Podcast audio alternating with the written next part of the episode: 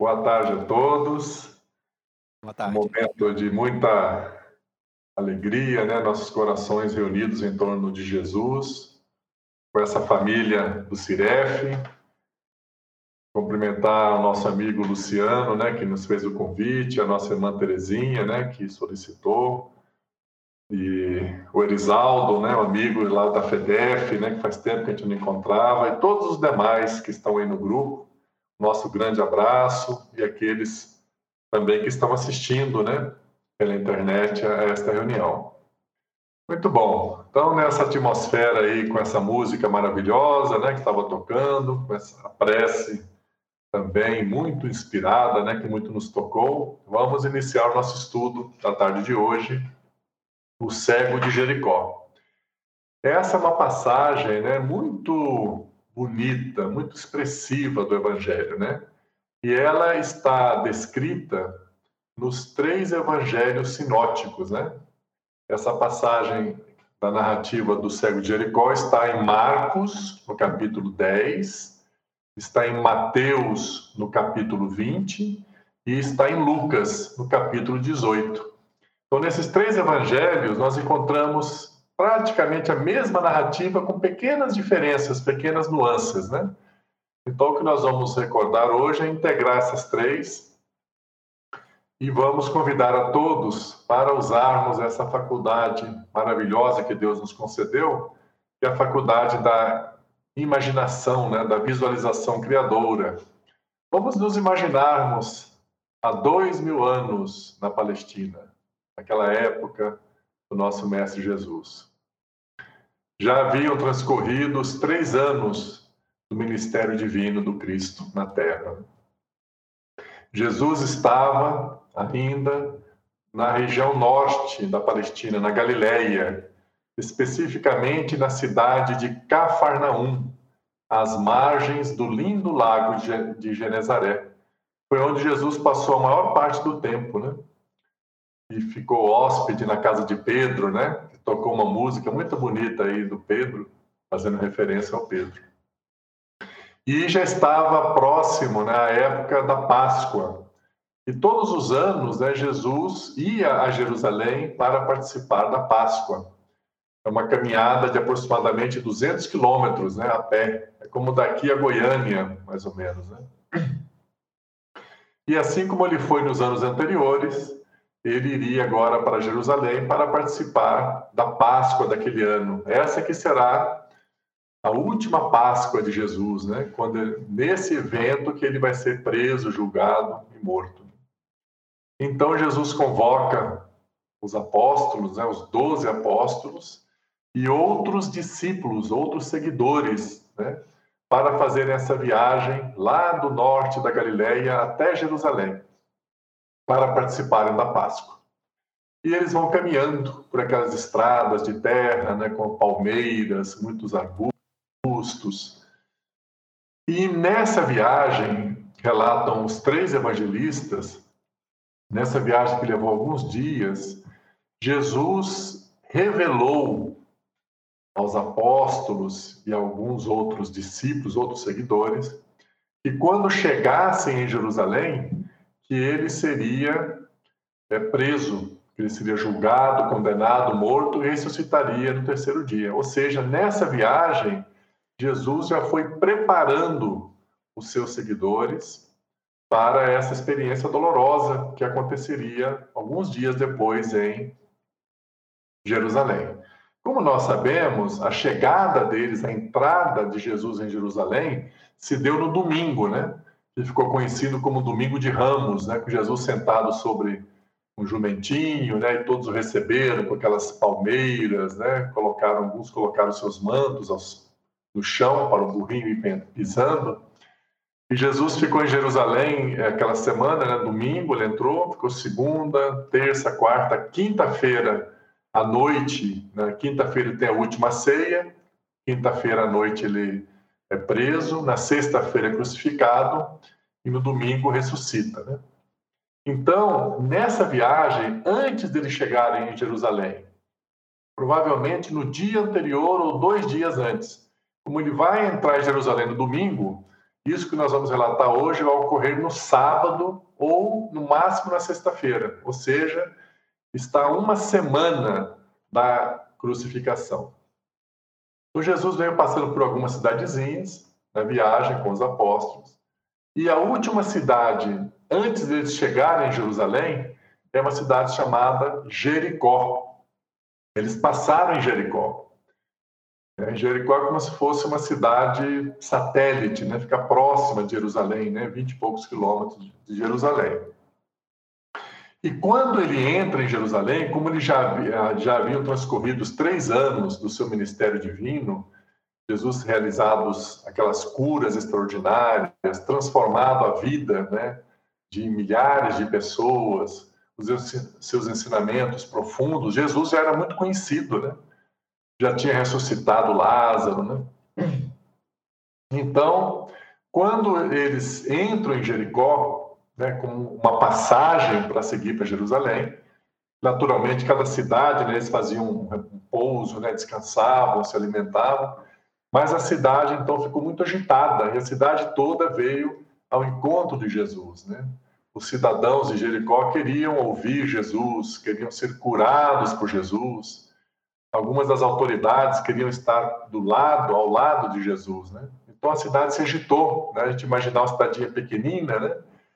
Quando chega uma pessoa que é muito conhecida, né? E ali ficou aquele, aquelas pessoas conversando, aquele barulho que se fez, né? E relata o Evangelho que quando é, Jesus e os seus seguidores, os apóstolos, os discípulos, estão saindo de Jericó para seguir a viagem para Jerusalém, ou seja, às portas de Jericó, ali havia alguns mendigos, né? E que é o local que eles ficavam, a porta da entrada da cidade ou saída, né? dependendo da direção que a pessoa está. E um deles é o nosso personagem, né? Chamado Bartimeu, esse cego de Jericó. Bar é filho do Timeu, Bartimeu, o filho do Timeu que era cego. E o Bartimeu, ouvindo todo aquele barulho, ele perguntava para as pessoas: o que, que está acontecendo? Que barulho é esse? Que agitação é essa? E ele soube por alguns dali dos transeuntes que disseram, disse a ele: Olha, está aqui em Jericó Jesus, o Nazareno. Na hora que o, o Bartimeu ouviu esse nome, ele se sentiu tomado assim por uma energia, por um, uma energia vitalizante, né, uma força extraordinária. Ele começou a gritar em direção à multidão: Jesus, filho de Davi, tem compaixão de mim. Né, vamos imaginar essa cena, que coisa incrível, né? Um cego, né, à margem da estrada, e aquela multidão rodeando Jesus, pessoas falando alto. E esse cego começa a gritar pelo nome de Jesus: Jesus, filho de Davi, tem compaixão de mim.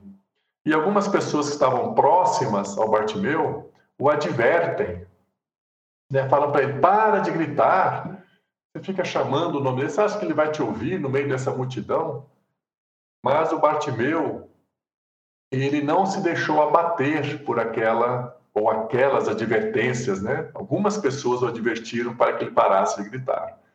E o Bartimeu, então, o que, que ele faz? Ele grita mais alto ainda. Ele chama por Jesus no máximo da sua potência de voz. Jesus, filho de Davi, tem compaixão de mim.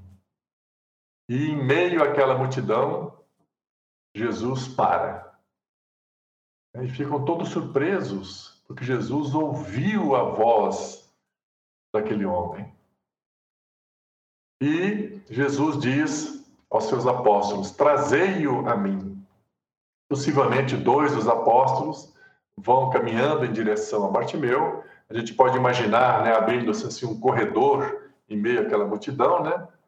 E aqueles dois apóstolos vão caminhando e eles chegam diante de Bartimeu e dizem a ele: Hoje é o seu dia, pois o Senhor quer te ver. A gente pode imaginar a alegria né, do Bartimeu, né? E o Bartimeu, então, relata os evangelhos que ele fez um gesto, ele tirou a capa né? e ele foi conduzido, é, ele tirou aquela capa, deixou no chão e foi conduzido, guiado né, pelos braços, e foi posicionado frente a frente com Jesus. Olha que cena incrível, né? A gente imaginar isso, né? Jesus, né, naquele semblante magnânimo, os seus olhos irradiando uma luz intensa, o seu semblante irradiando paz, harmonia, né? Todos ali estavam magnetizados, né? Pelo aquele campo, aquela aura de Jesus, né? E o Bartimeu então é colocado em pé diante de Jesus. Podemos imaginar que aquilo provocou um silêncio absoluto, né? Porque todos ficaram surpresos diante dessa decisão de Jesus e o fato de Jesus ter ouvido uma voz no meio de centenas ou até de milhares de vozes. E agora está aquela cena: o Bartimeu, um cego com roupa de mendigo, em pé diante de Jesus, o Cristo da terra. Olha que cena linda, né? Podemos imaginar um em frente ao outro, uma distância de um metro aproximadamente. E aquele silêncio, e Jesus interrompe o silêncio.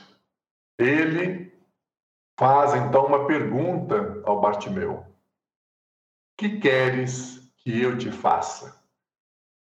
E o Bartimeu prontamente responde: Senhor, que os meus olhos se abram e eu veja.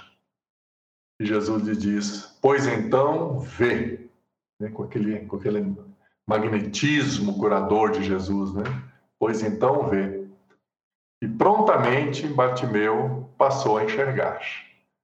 E a primeira cena que o Bartimeu vê, né? Olha que maravilha, né? É Jesus Cristo. E Bartimeu fica tão feliz que ele passa a integrar naquele grupo de seguidores de Jesus.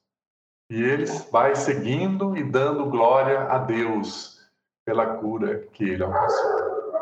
Então essa é a narrativa, né? Que consta no Evangelho, nesses três evangelhos, Mateus, Marcos e Lucas, sobre esse personagem tão significativo, o Bartimeu, na cidade de Jericó, próxima a Jerusalém. Então, é, inspirados nessa passagem, né, que ela por si só já nos envolve, né, assim, em sentimentos de harmonia, né, percebendo a fé desse homem, percebendo o amor de Jesus, que a todos ouve, a todos vê, nós vamos procurar agora fazer uma releitura dessa passagem, né? recorrendo aos ensinamentos da doutrina espírita, aos ensinamentos contidos nas obras de Allan Kardec e nas obras psicografadas é, por Francisco Cândido Xavier e outras obras espíritas que nos ajudam a compreender o sentido profundo desta experiência de Bartimeu. E além disso, né, colhermos ensinamentos em algumas passagens é, dessa narrativa tão bela do Bartimeu, ok? Então nós vamos, na verdade, agora vamos recontar a história e à medida que formos contando, vamos analisando quais ensinamentos contidos ao longo dessa narrativa. Então vamos recordar que estavam ali Jesus, os apóstolos lá na Galiléia, em Cafarnaum, e eles então, a pedido de Jesus, fazem essa viagem de aproximadamente 200 quilômetros até Jerusalém. E no percurso, Jesus revela aos apóstolos e demais seguidores que quando chegassem em Jerusalém, que ele seria preso, julgado, condenado e morto e ressuscitaria no terceiro dia. Então, percebamos que esse é um momento de uma carga emocional muito grande, né? Você imagina Jesus revelando isso para os apóstolos e eles sabendo que vai ser crucificado, né? Então, quando ele chega em Jerusalém, em Jericó, que é a última cidadezinha, né, a última parada antes, né? Na verdade, depois de Jericó, antes de entrar em Jerusalém, Jesus vai passar também em Betânia, né? Mas, enfim, a Betânia já está integrada ali a Jerusalém.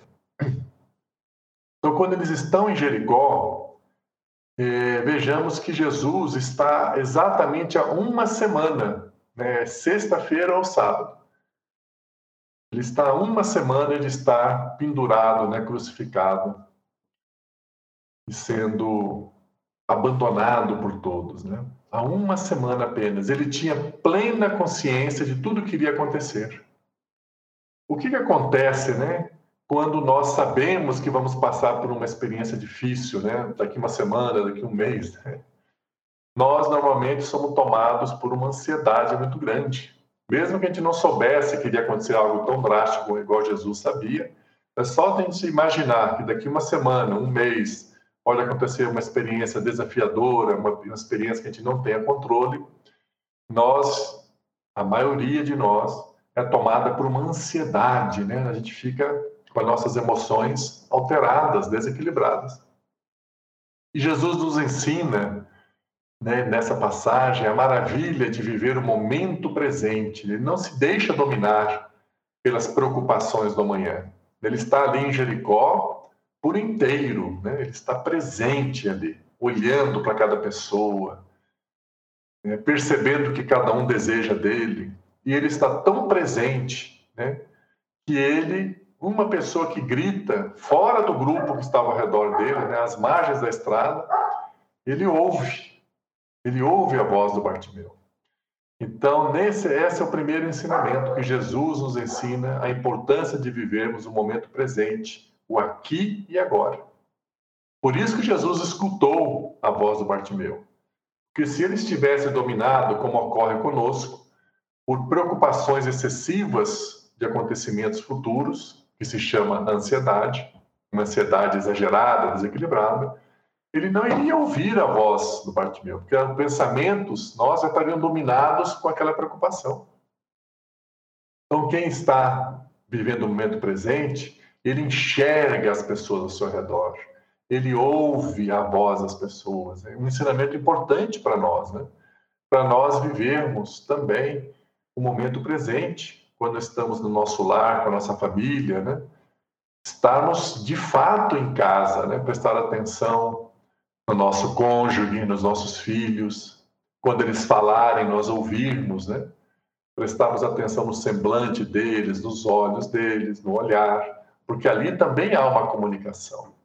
E as pesquisas feitas por psicólogos né, nos Estados Unidos revelaram que cerca de 80 a 90% do tempo nosso, a gente não está no momento presente. Veja que coisa incrível, né?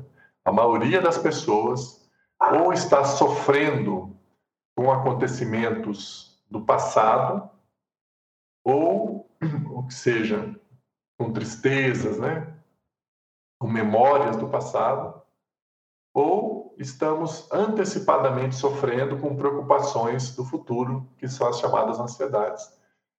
E esse estudo revelou que nós vivemos muito pouco o momento presente. Imagine se a gente passa 80% do tempo, a 90%, com a nossa mente, né? relembrando experiências do passado, sofrendo com as memórias ou preocupados com o futuro. Então as coisas acontecem no nosso dia a dia, na nossa frente, e a gente não vê, a gente não percebe que nós não estamos ali presentes integralmente. Por isso é muito importante vermos o exemplo das mães né, com os filhos falando das mães, porque é, dos pais, né, a mãe é que convive, hein, geralmente, mais com os filhos na parte da infância. E a mãe está tão ligada com o filho que ela sabe quando o filho está bem ou não. Não importa se ele fala, não, eu estou bem. A mãe fala, você não está bem, o que está acontecendo? Ela sabe, né? Ela está presente, ela está ligada ao filho. É o amor. Então, esse é o primeiro ensinamento que nós colhemos com o exemplo de Jesus e apesar dele ter consciência que iria passar por uma experiência dificílima, uma experiência de muito sofrimento, não só para ele, mas com todos os seus apóstolos e demais discípulos, ele se mantém vivendo cada minuto que está acontecendo naquele momento. Ele presta atenção nas pessoas e ele consegue ouvir a voz do Bartimeu em meio a uma multidão barulhenta. Ele consegue ouvir a voz do Bartimeu. Então vamos analisar um pouquinho a experiência do Bartimeu, do cego. O que, que nós podemos aprender o que aconteceu com ele, né? Vejamos quando ele fica sabendo, quando ele pergunta quem que está aqui e dizem para ele, olha, está aqui Jesus, o Nazareno, né? ele sente aquela força né, interior e começa a chamar por Jesus, a gritar: Jesus, filho de Davi, tem compaixão de mim. Essa referência, filho de Davi, é porque Jesus é descendente da tribo de Judá, né, no povo de Israel, povo judeu, são doze tribos, né, os filhos de Jacó, os doze patriarcas. E Jesus é descendente da tribo de Judá. E até Jesus, o personagem mais importante né, da tribo de Judá foi o rei Davi. Então, quando ele diz filho de Davi, ele quis dizer Jesus, descendente do rei Davi, descendente da tribo de Judá. Né? Não é que ele era filho realmente do Davi. Né? Tem compaixão de mim. E ele então, o que acontece? As pessoas começam a gritar com ele. Falam, Para de gritar aí, está incomodando nossos ouvidos. Você acha que ele vai te ouvir em meio a essa multidão?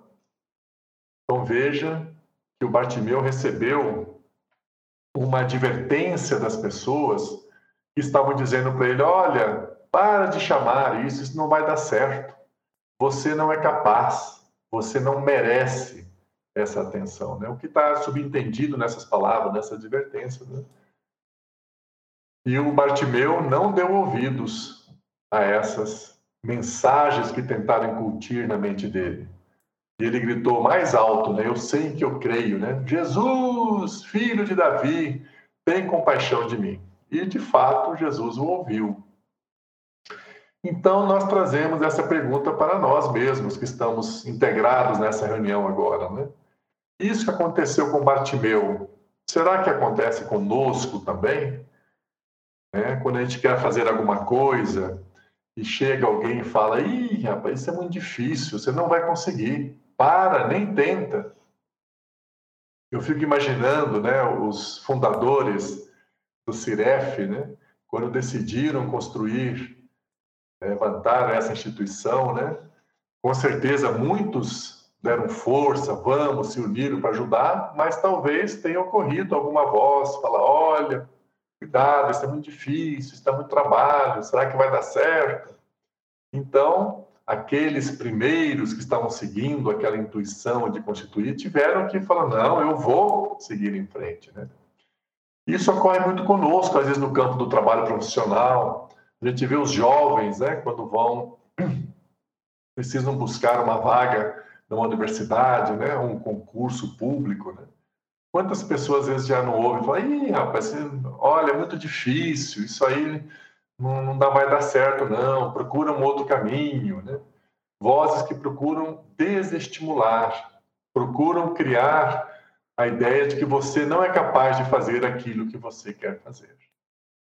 Será que isso ocorre conosco? Ocorre com todos nós, né? ou já ocorreu, ou até ocorreu talvez recentemente. Né? E muitas vezes ocorre um fenômeno curioso, que essa voz nos dizendo, nos advertindo que nós não somos capazes, que a gente não merece, não vem de outras pessoas. Elas às vezes surgem dentro de nós mesmos. Nós mesmos permitimos emerja esse pensamento dentro de nós. E eu acho que eu não dou conta de fazer isso, não. Eu acho que eu não sou capaz. Eu acho que eu não mereço isso. Né? E essa voz interna nossa fica ali minando as nossas forças e nós devemos estar atentos. É essa mesma voz que o Bartimeu ouviu e ele falou: não, é essa voz. Eu sei que eu sou capaz, eu sei que eu posso, eu sei que eu mereço. Então a gente vê que é um exemplo de fé extraordinário esse do Bartimeu, né? Porque por mais que as experiências que ocorram conosco, né, que estamos nesse momento conversando, sejam desafiadoras, é, nós diríamos que dificilmente seria tão desafiadora quanto a do Bartimeu, embora a gente aprendeu que a gente não deve comparar as nossas dores uns com os outros, né? A dor é, ela é intensa conforme a vivência de cada um. Mas vamos perceber o Bartimeu, um cego, né? vivendo da mendicância, morando na rua, morador de rua. Vejam que é uma situação calamitosa, possivelmente doente, com feridas no corpo. Né? E esse homem tinha uma fé desse tamanho, uma fé gigantesca. Então, Bartimeu nos ensina, com seu exemplo, a quando ouvimos essa vozinha interna nossa ou externa, alguém querendo nos dizer: você não é capaz, você não merece, isso é muito difícil. Não vamos dar ouvir a isso, porque nós aprendemos na doutrina espírita, essa doutrina de Jesus, que Deus jamais nos submete a uma experiência que não sejamos capazes de dar solução. Por isso podemos afirmar, né, com base nos fundamentos espíritas, seja qual for a experiência desafiadora da sua vida que você estiver passando, pode ter uma certeza que você é capaz de vencer, que você vai vencer. Que se você não tivesse capacidade para vencer, Deus não permitiria que você fosse submetido a essa experiência. Então, nós sabemos de muitos desafios que acontecem hoje na Terra, né? dificuldades com essa pandemia, né? de emprego, de salário, de, de dinheiro, né? ou de doenças, de relacionamentos conflituosos, muitas situações, mas tenhamos essa convicção de que somos capazes, de que você é capaz, eu sou capaz, todos nós somos capazes. Então, quando vier aquela vozinha nos dizer: Olha, eu acho que eu cheguei no meu limite, eu não dou mais conta, isso é uma ilusão da nossa mente. Não vamos dar ouvido a isso. Vamos imaginar como se esses pensamentos é, negativos, como se fosse essa voz de alguém, como falar para o Bartimeu: para de chamar por Jesus, isso não vai dar certo, ele não vai te ouvir como se fosse um passarinho, né? Das obras de, numa, em uma das obras do, do Espírito André Luiz, pela mediunidade de luz do Chico Xavier, um dos atendentes de uma reunião mediúnica, ele dá um exemplo muito bom para esses pensamentos negativos.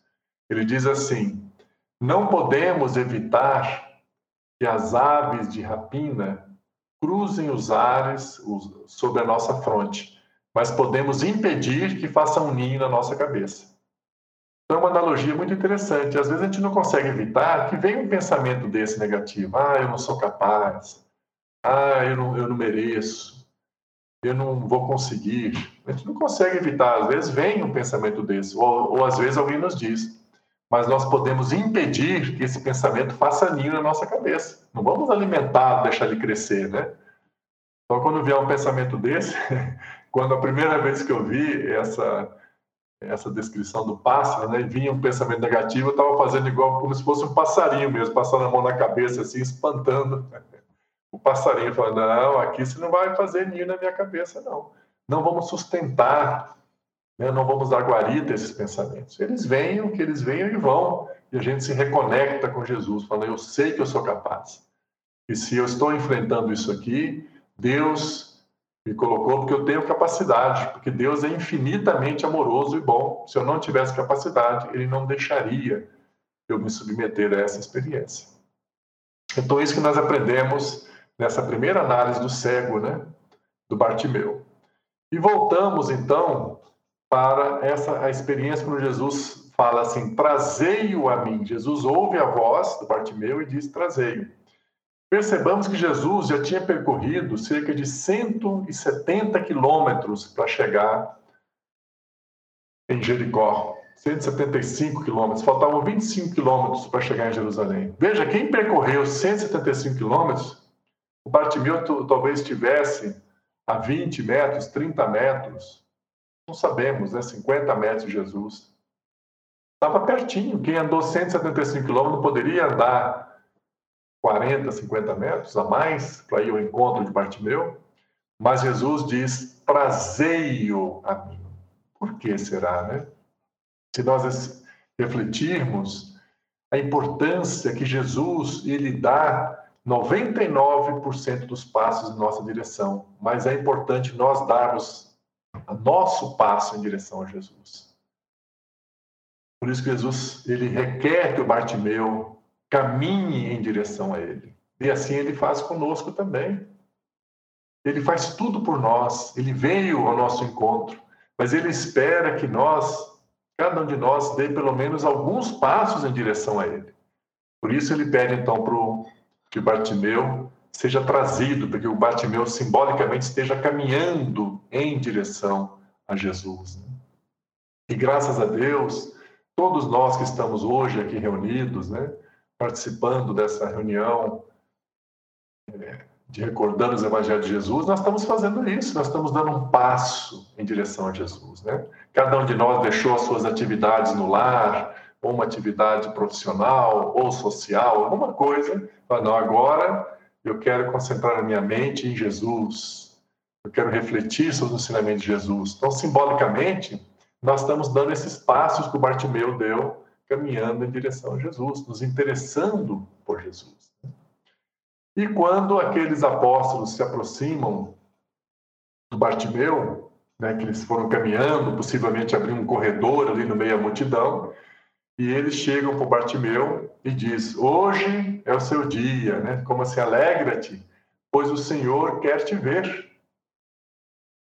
Então Bartimeu fica radiante e antes dele seguir a sua jornada, né? Aqueles passos que ele vai dar em direção a Jesus, ele fez um gesto muito importante, né? O que, que ele fez antes dele seguir o encontro de Jesus? Ele tirou a capa. Ele tirou a capa e deixou ali no chão. Esse gesto, o Espírito Emmanuel, no livro Caminho, Verdade e Vida, a lição número 98, ele vai analisar o simbolismo desse gesto do Bartimeu tirar a capa. E essa lição que tem o título Capas, o Emmanuel, ele diz assim, que aquele que deseja um encontro sincero com Jesus, e tire as suas capas. E nós vamos para um encontro de coração com coração. Ele fala, tem pessoas que têm capas de reis, de pessoas importantes, outros, como Bartimeu, capa de, de mendigo. E nós temos as nossas capas que fazem parte da nossa jornada terrena, né? Quem está encarnado, né? na nossa profissão, uns têm capas de advogados, outros capas de médicos, capas no sentido da profissão, né? ela simboliza uma, uma capa. Na nossa posição social, onde uma pessoa mora, é uma outra capa. Nós temos muitas capas. E Jesus não julga as nossas capas, não condena nossas capas, elas fazem parte do nosso estágio evolutivo da encarnação. Mas o que Emmanuel diz assim que para ir ao encontro de Jesus, devemos tirar nossas capas. Como Bartimeu fez. Por isso é muito importante, e graças a Deus é isso que temos visto nos centros espíritas que tivemos a oportunidade de conhecer, que num centro espírita, às vezes adentram pela porta do centro espírita pessoas que na sociedade têm posições de destaque, têm posições nobres, né? É, pessoas que têm um certo até conhecimento, é, notoriedade na sociedade, mas na hora que ele entra no centro, ele tira a sua capa. Por isso que nós não devemos adentrar no templo divino com as nossas capas. E a gente vê no centro espírita uma pessoa que na sociedade tem uma posição, às vezes, de mais destaque, se colocando ali na maior simplicidade, fazendo atividades as mais simples, né? Isso é um exemplo que nós estamos aprendendo esse ensinamento das capas. Que no centro espírita devemos deixar nossas capas sociais lá fora. Ali nós somos irmãos, convocados a cooperar, seja no que for que formos chamados. E nós não devemos requerer privilégios ou posições de uma instituição em função das nossas posições fora da sociedade, fora do, da instituição espírita. E graças a Deus, é isso que temos visto, né? E aprendido com exemplos de muitos irmãos nossos que se colocam realmente na posição de humildade, de servidores, né? de pessoas úteis. O que, que eu preciso fazer aqui? Eu estou à disposição. Se for precisar varrer, vigiar, ajudar. Então, todas as posições numa instituição espírita são maravilhosas, né? Algumas posições têm mais evidência, outras têm menos evidência, mas isso não tem a menor diferença, porque para Jesus o que importa é que cada um está indo de encontro com o seu coração, né, dando aqueles passos ao encontro de Jesus. Então, e, e para Bartimeu, a capa tinha um simbolismo maior ainda, né?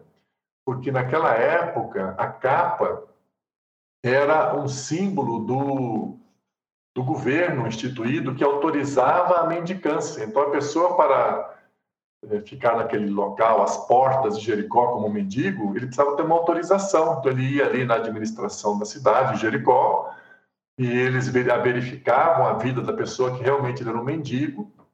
Então, ele tinha o direito de ficar naquele local e ele, o símbolo é que ele usava aquela capa. E aquela capa era tudo para ele, né? Era autorização para ele fazer a mendicância, e era à noite era a capa do frio, ele se cobria, né?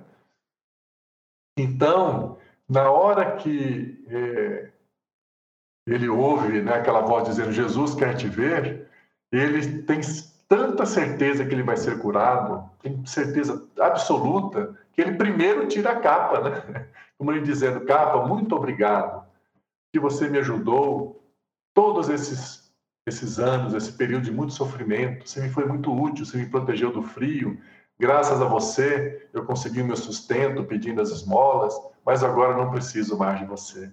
Agora eu encontrei o Cristo. A minha vida está transformada. Ele tinha uma fé tão grande que ele tinha certeza que ele seria curado. Que se ele duvidasse, o que, que ele iria fazer? Ele iria primeiro com a capa, depois que Jesus o curasse, ele jogava a capa fora, né? Como se fosse assim, eu vou levar minha capa, vai que não dá certo, né? Então não tem esse vai que não dá certo, ele não tinha dúvida. Esse é um exemplo de fé extraordinária. Ele tira a capa antes de ser conduzido ao encontro com Jesus. É uma fé inabalável, né? ele estava conectado com Jesus, conectado com Deus, ele tinha certeza que ele seria curado. Não preciso mais desta capa. Então ele abre mão do que para um mendigo, para um cego, era a riqueza maior que era aquela capa. E ele então é conduzido a Jesus. Alguém precisou conduzi-lo, né? E quem o conduziu foram possivelmente é, dois dos apóstolos, né? Então percebemos também esse, essa cena deles levando o Bartimeu pelos braços né, e colocando ele diante de Jesus. E nós também, todos nós somos conduzidos por alguém para Jesus. Será que a gente se lembra dessas pessoas? Né? Que foi aquela primeira pessoa que nos convidou para ir no centro espírita. Nós estamos falando de espiritismo, né? Por isso estamos falando de centro espírita, mas vale para todas as religiões, né?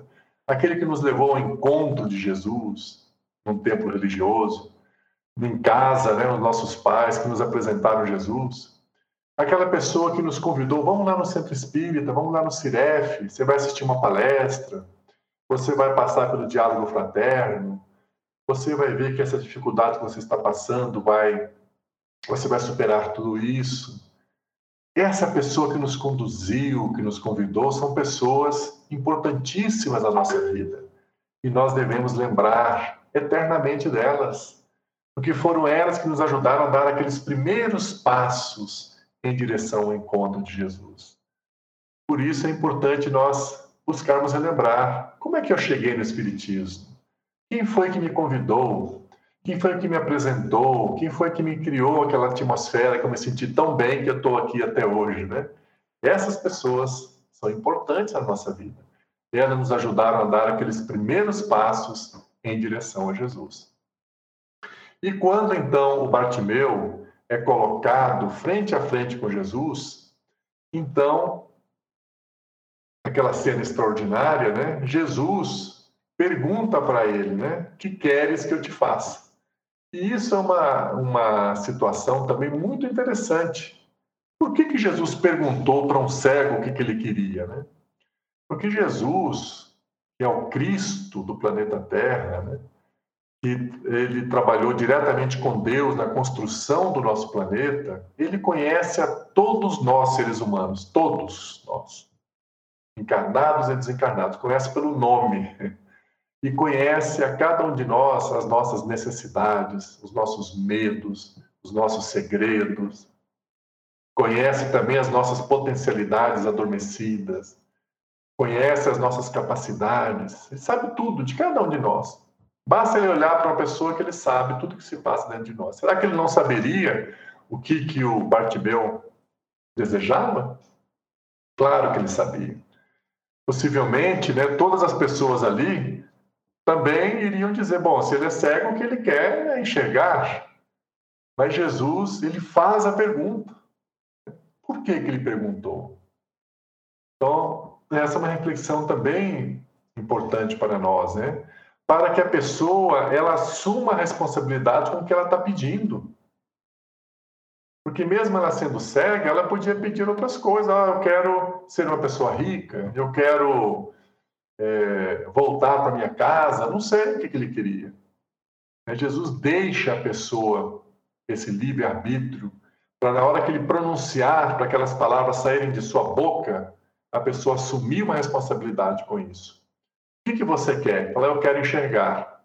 É isso que você quer? Então tome consciência da responsabilidade que você está assumindo com seus olhos sãos. A responsabilidade, onde você vai dirigir os seus olhos? O que, que você vai prestar atenção para que os seus olhos não sejam motivos de queda para você? É por isso que Jesus perguntou. Então, nós, meus irmãos, que estamos encarnados aqui na Terra, a grande maioria de, de seres humanos, nós temos a saúde perfeita. Nós temos olhos que veem, ouvidos que ouvem, bocas que falam, braços que abraçam, pernas que andam. Esse foi Jesus atendendo os nossos pedidos. Mas isso também é uma responsabilidade que cada um de nós tem. Cada um deve prestar atenção em si mesmo. Onde eu estou colocando os meus ouvidos, dando atenção a que tipo de assuntos, a que tipo de conversas? Onde eu estou dedicando, concentrando meus olhos? Minha boca está se dedicando a falar o quê? São responsabilidades que nós assumimos quando nós temos todas essas faculdades né, em funcionamento porque é uma dádiva de Jesus. E aquele homem diz que meus olhos se abram e eu veja, né? Esse pedido que ele faz, ele é muito importante, porque também no livro Caminho, Verdade e Vida, no capítulo 44, intitulado Cego de Jericó, o Emmanuel vai analisar isso, essa resposta que ele deu. O que queres que eu faça? E o Emmanuel propõe a seguinte reflexão: se Jesus chamasse você, trazei-o a mim. Imagine que esse trazei-o a mim é você, que você vai sendo conduzido, fica em pé diante de Jesus. E Jesus pergunta para você: o que, que você quer? O que, que você deseja? Vamos imaginar isso como uma pergunta real. O que, que a gente responderia? Se Jesus, neste momento, você fosse colocado diante dele e Jesus fizesse a você a mesma pergunta que ele fez a Bartimeu: Que queres que eu te faça? O que que você pediria? É a primeira vez que eu vi essa lição, né? Eu gosto, eu gosto sempre de ler assim, parar um pouquinho antes de retomar. Na hora que eu vi essa pergunta, eu peguei um pedaço de papel e comecei a anotar a lista de pedidos. É tanta coisa para a gente, para os pais, para os irmãos, para a família, para os amigos. Né? Aí no parágrafo seguinte, o Emmanuel diz assim: Não é necessário vos dirijais ao Criador com volumosa bagagem de rogativas. Não precisa fazer uma lista grande. Aí eu já peguei o papel e já rasguei. Ele falou: Basta lhe peçamos uma coisa. Meu Deus, que coisa é essa? Que pedido tão importante é esse que basta pedir ele que a gente consegue todas as outras coisas. Essa é a lição 44 do livro Caminho, Verdade e Vida, que tem o título Cego de Jericó, que é o nosso estudo de hoje. E o Emmanuel diz que o pedido mais importante que devemos fazer a Jesus para nós, para os outros podemos pedir tudo, mas para nós é o mesmo pedido do Bartimeu: Senhor, que os meus olhos se abram e eu veja naturalmente no sentido espiritual. Senhor, me ajude a enxergar o sentido dos acontecimentos da minha vida, que eu possa compreender por que, que eu estou passando pelo que eu estou passando, o que, que eu tenho que aprender aqui. Que o Senhor me dê o dom da visão para eu poder enxergar todas as situações, todas as pessoas, todos os fenômenos, todas as coisas com um olhar de amor e justiça e quando eu tiver esse olhar, todos nós teremos a condição essencial para a verdadeira felicidade na Terra. Porque a maioria das vezes a gente vê o que está acontecendo e não compreende, por isso que a gente sofre. O sofrimento ele decorre da incompreensão da lição que está numa situação que a gente está passando. Mas quando a gente compreende, por que, Jesus, que eu estou passando por esse desafio tão grande no trabalho? E se a gente percebe, não, isso aqui é para você treinar a sua humildade, que você precisa treinar a sua humildade. Falar, opa, então eu vou orar mais, eu vou aceitar essa situação, vou me submeter aos desígnios de Deus sem revolta, e aí a gente se acalma. Então, esse é o pedido que o Emmanuel nos recomenda que façamos a Jesus, o mesmo do Bartimeu, que os meus olhos se abram e eu veja, no sentido de ver é, espiritualmente, de compreender por que, que eu estou passando por aquela situação. As coisas estão acontecendo na nossa vida, uma relação conflituosa. Jesus, me ajuda a entender por que, que eu tenho dificuldades com aquele irmão, por que, que ele, quando faz aquilo, eu me desequilibro tanto. O que, que eu tenho que enxergar e melhorar, não o que, que ele tem que mudar. O que ele tem que mudar é uma questão dele. Mas eu, o que, que eu tenho que me melhorar com essa relação? E quando a gente faz essa pergunta, com uma intenção real de obter a resposta, a gente encontra a resposta. E a gente percebe aquilo que a gente precisa mudar em nós. E quando a gente muda, a gente se pacifica, a gente fica bem. Por isso que essa, esse pedido é tão importante, simbolicamente, né? Fazemos o mesmo pedido do Bartimeu a Jesus: Senhor, que os meus olhos se abram e eu veja. E assim, meus irmãos, nós concluímos a reflexão da tarde e noite de hoje agradecendo muito a todos pela atenção, pelo carinho, pelas boas energias que todos contribuíram, irradiando aí cada um do seu lar, onde se encontra, e favoreceu essa atmosfera tão gratificante que envolve a todos nós. Graças a Deus.